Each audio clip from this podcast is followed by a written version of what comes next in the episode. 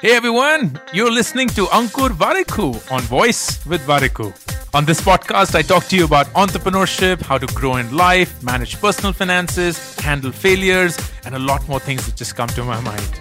The episode begins. I was in London over the weekend for some work, and I wanted to meet one person who's one of the few people that I know who lives in London, and that person's name is Ali Abdaal. He is a very big creator, particularly on YouTube, but creates content across all social media platforms. Considered to be one of the most authentic and authoritative voices on productivity.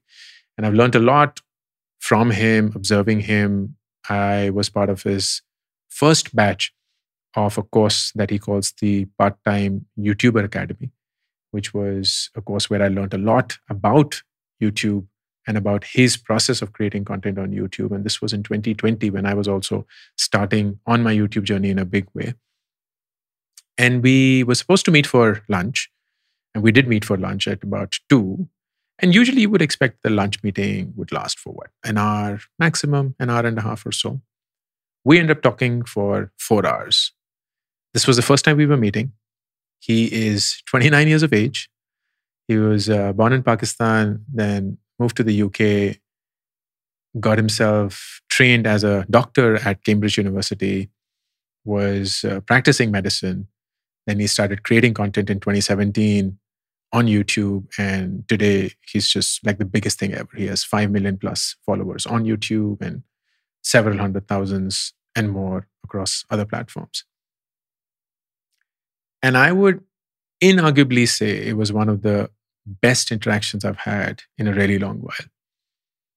And here are the reasons that I wanted to share with you, which I think are so fascinating upon reflection of somebody who is destined to make it big in life. Number one, curiosity. He started with a very honest admission that I don't know much about your background. What were you doing? I just know of you as your current persona. And I started sharing my journey all the way from wanting to go and becoming a space scientist to consulting to Groupon, nearbuy, etc., etc. And that started a series of questions from him. And it was unbelievable the pace at which he kept asking me questions all through our interaction. He never stopped. He just didn't stop. He had questions.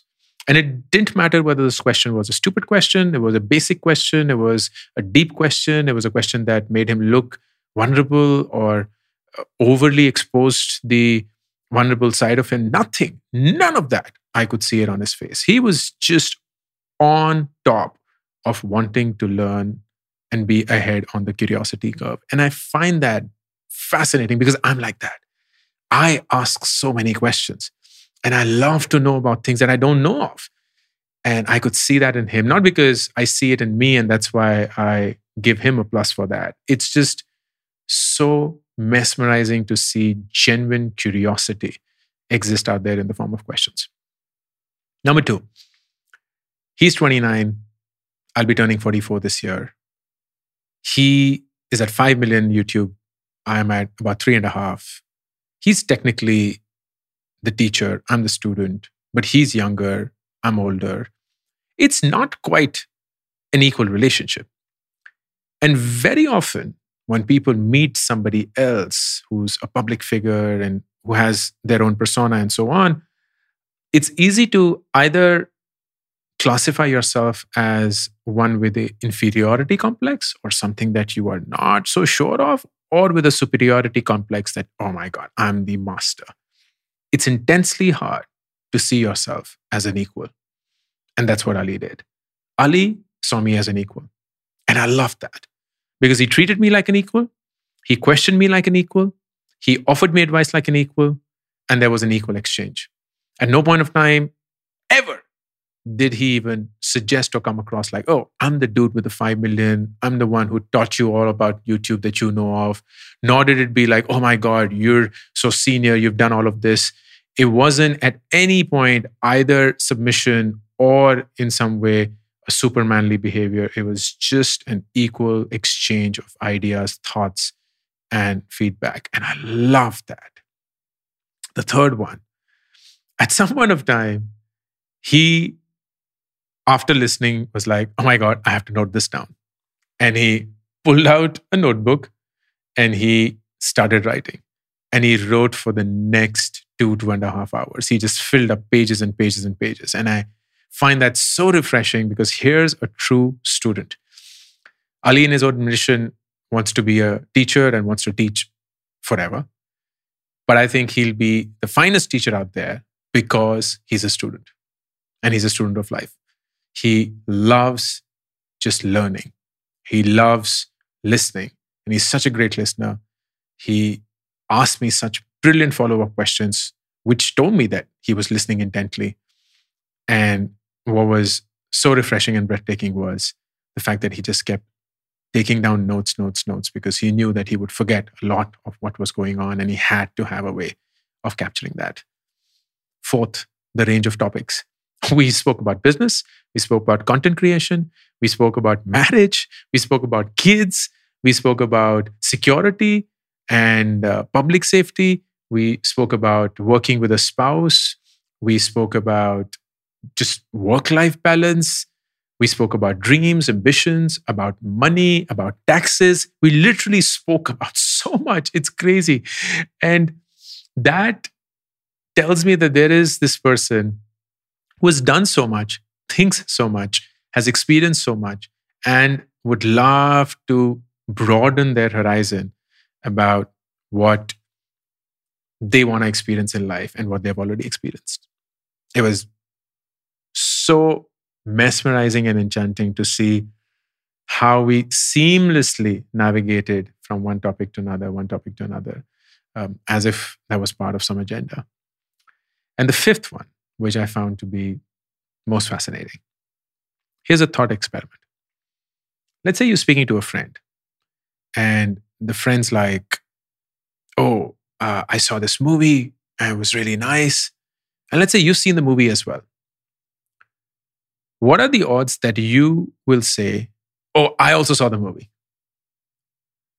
And I'd say it'll be like 99%. Isn't it? If somebody is telling you of their experience and you have been through a similar or the same experience, it is uncanny how many times we end up saying, Oh, me too. I don't recall a single instance in that entire four hour conversation where Ali even once said, I've experienced the same. Oh, we've gone through the same. Oh, we've done the same. And you know why that's important?